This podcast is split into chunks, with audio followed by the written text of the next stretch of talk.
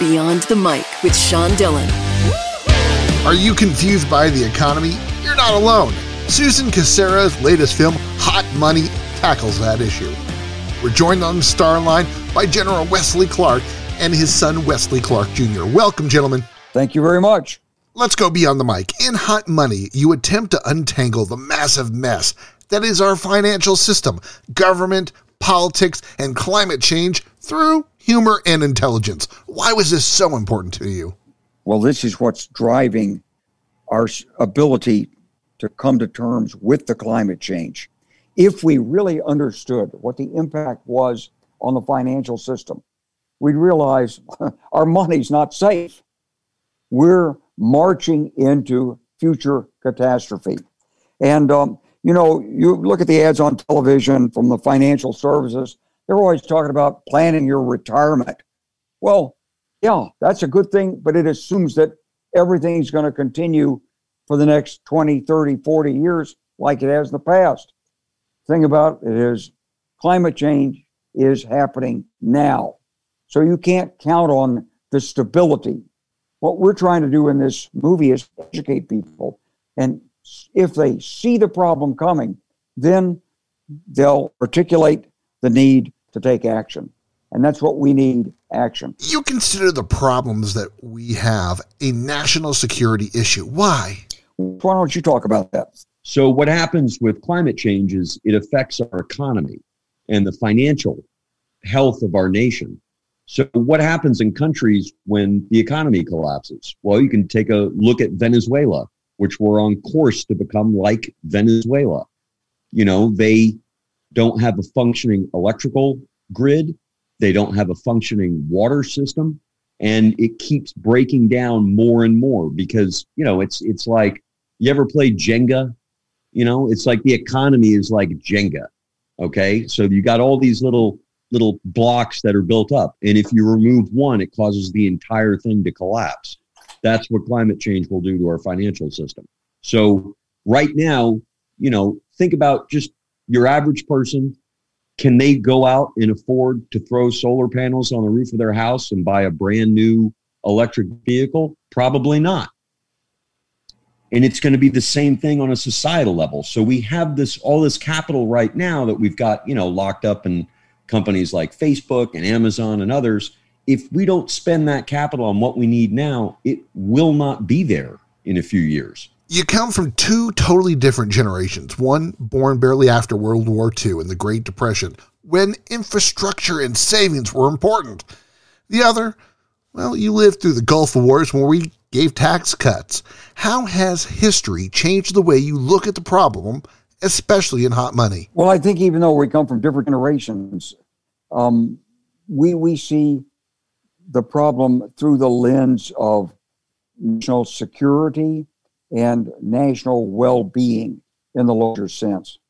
So I think it's not something that's exclusive to one generation or the other. Things about public service and um, your love for your community and your country. Well, I'd, I'd also say that, look, Dad, your generation, you grew up with the fruits of brand new infrastructure that have been built and that infrastructure has outlived its lifespan that it was designed for. So for the last 20 years, we've all essentially been coasting on this infrastructure that we didn't have to pay for because it had already been paid for through our taxes and we'd already gotten all the economic value out of it. And now we've, it's like we've forgotten how to build infrastructure and how to insure oh. ourselves against the future. That's right. And and I want to just say, Wes, not only did we forget about it, but we forgot about paying for it. And so when I was a little boy in Arkansas growing up, I remember people talking about the tax rate. If you were a big banker in Little Rock, Arkansas, your marginal tax rate was 90%. 90 cents of every additional dollar you made went to Uncle Sam. And hey, America was pretty happy then. And we built the interstate highway system, we built our national security, some people say there was a golden age for America, 90% marginal tax rate. And now we're arguing because we can't get the taxes high enough to pay for the rebuilding of the infrastructure we need. Wes, what's one thing you treasured from your time with your dad over your life? Well, I can't in the making of the movie or life in general? Life in general. Life in general, it was it was the belief that somehow everything was going to be okay. It, it's not a particular thing, but that that we were part of a larger system that looked out for future problems and that we addressed them, and that somehow through democracy and and a free market system that we'd be able to solve any problem in the world. And that belief is not quite with me today. General, what's the one thing your son has done that has made you the most proud? Well, I think he's he sees the big picture, and um, and he takes action on it, and he's dedicated to it. He's not. He's a he's a bigger person than just self interest. It's time for one big question with General Wesley Clark and Wes Clark Jr. here beyond the mic. With the pandemic causing supply shortages for wood, electronics, and other items, that causes trickle down to housing, cards, and other shortages. Is there a potential that the house of economic cards may collapse soon? No, not from that, because um, this is a temporary uh, problem. The, the prices will go back down. You know, let's take the cost of timber. I mean, there's plenty of timber out there. Just got to open up sawmills. People got to go out and, and harvest it. And the same is true with steel and the other things. There are constraints on certain minerals uh, like rare earths uh, for super magnets that will, um, but eventually, even things like lithium, the cost will go down because human engineering ingenuity will find cheaper ways to extract the minerals. However, what is um, not being factored into this is the overall environment.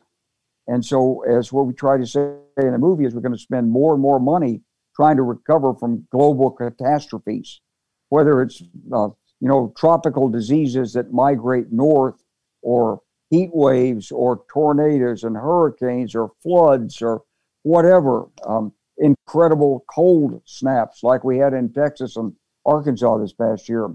So the prevalence of these uh, weather-related catastrophes is going to increase, and the significance of them in financial terms is going to grow. And that is what's threatening our financial futures. The movie is hot money and is available on demand now. We thank General Wesley Clark and his son, Wesley Clark Jr., for joining us today. Thank you, Sean. Thank you. And that, my friends, is a Beyond the Mic shortcut.